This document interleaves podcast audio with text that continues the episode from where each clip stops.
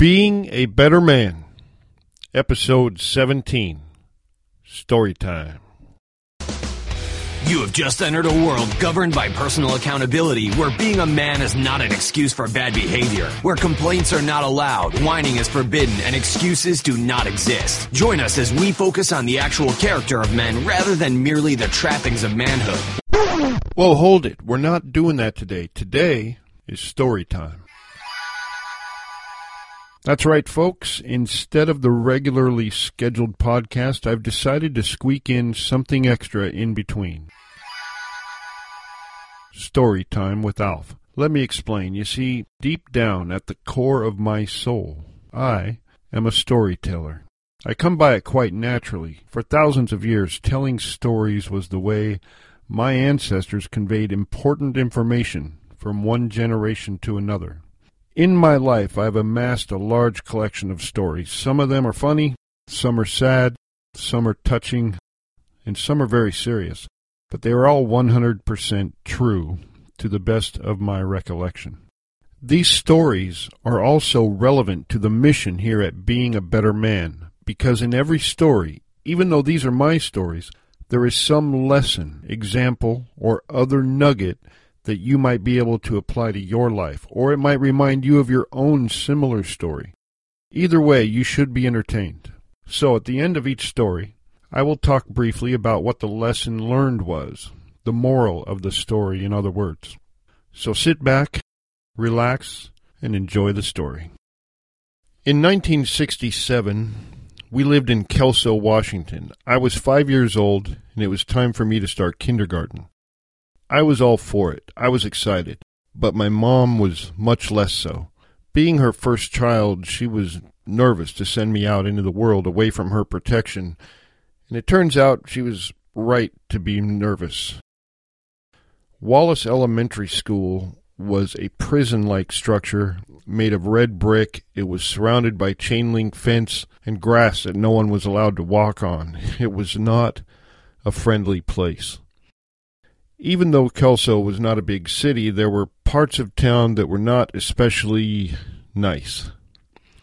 The school seemed to be right in the middle of that part of town, and I was bussed in from the other side of the tracks. Now, up to this point, I had led a pretty sheltered life. Yeah, sure, I'd gotten a few spankings, but for the most part, I was a well adjusted, loving little kid. No one had ever been mean to me, no one had ever yelled at me, no one had ever called me a bad name. All I knew was affection and maybe some good natured kidding. I was the epitome of innocence in 1967, and I had many, many things to learn. It all started off pretty well. I was a star pupil. I loved getting the right answers, and I loved coloring and playing with clay. We were learning how to write the letters of the alphabet, and our teacher, Mrs. Dalrymple, had given us all some three by five cards to take home and practice the letters we had learned on. I saw this as my moment to shine. I decided I wouldn't just write letters, but entire words. Riding the bus home that day, I was looking all around for a word I could copy. Lo and behold, there was a word scratched into the upholstery on the seat right in front of me. I had seen this word before, painted on walls and stuff. I recognized it, and I decided it must be a very important word to be written around so frequently. So I copied it onto one of the cards. And when I got home, I carefully transferred it to all the other 3 by 5 cards. My teacher was going to think I was a genius. I proudly turned in my cards the next morning. That afternoon, my mother got the first of many calls from the school, summoning her in for an emergency conference. She hurried into the school and sat across from the kindly Mrs. Dalrymple. She was handed the cards I'd turned in that morning. On each card, written very neatly, were the capital letters F, U, C, and K.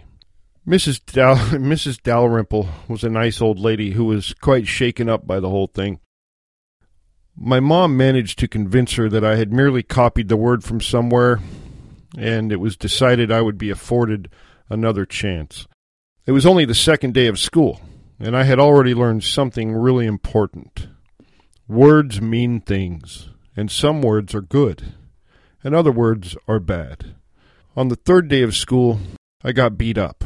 You see, being innocent as I was, I thought it would be a good idea to taunt older kids and try to get them to chase me. Because getting chased is fun, right? I had several methods of infuriating the older kids. It's kind of embarrassing now, but one of my favorites was a chant I would do. I would stand a little ways off and I would yell in the most annoying five year old voice I could muster Brass buttons, blue coat, can't catch a nanny goat. And then I would end the chant by making this farting noise with my tongue. If I got no reaction, I would just repeat the chant over and over again with more and more fervor until they just couldn't take it any more. I never considered what might happen if they caught me. It was a tough school, full of tough kids. On the first day of school, I saw an older kid on the bus tear off his fingernail with pliers because someone dared him. Happened right in front of me. Taunting these guys probably wasn't a good idea. Most of these older kids would just chase me for a few steps and quit.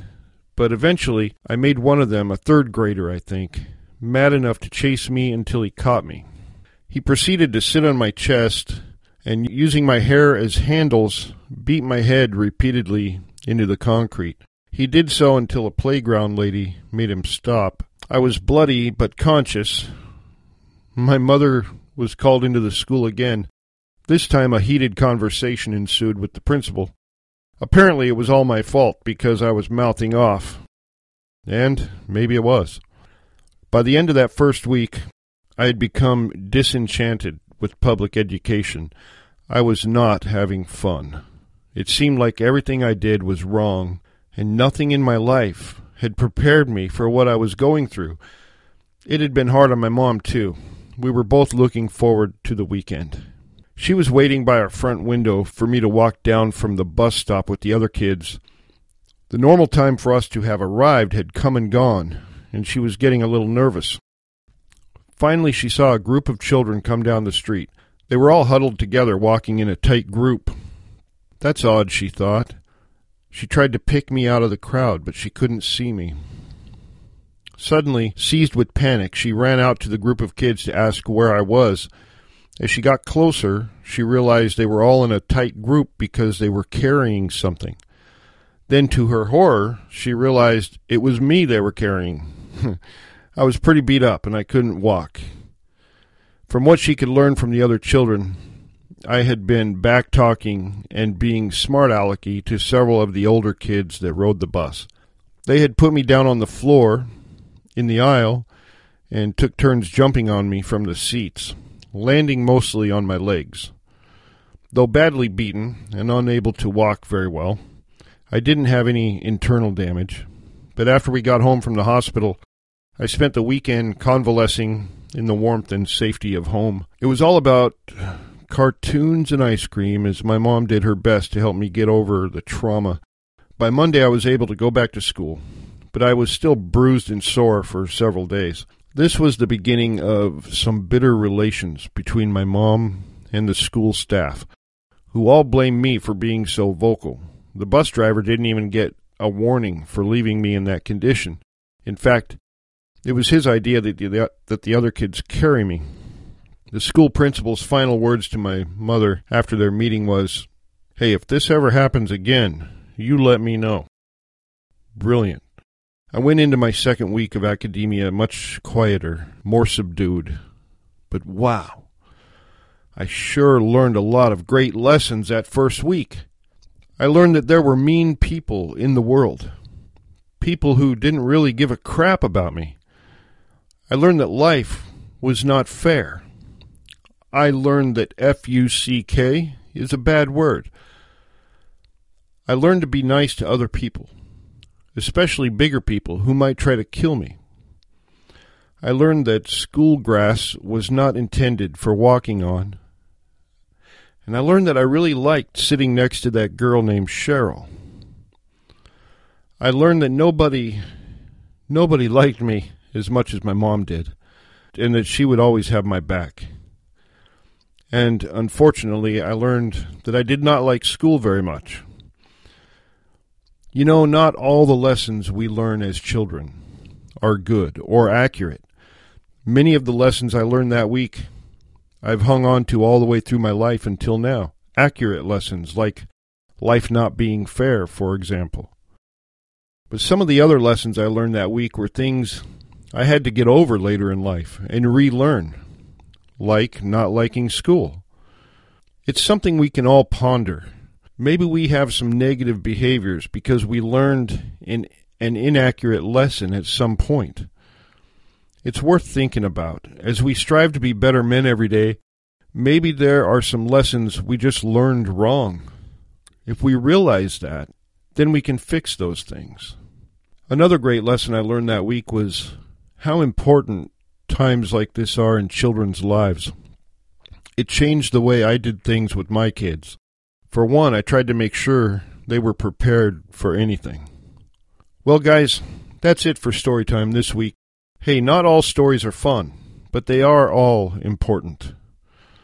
Now, as you go out into the day, think about some of the hard lessons you learned, the good ones and the bad ones. Make corrections where needed. And be a better man today than you were yesterday. Until next time, this is Alf Herigstad signing out.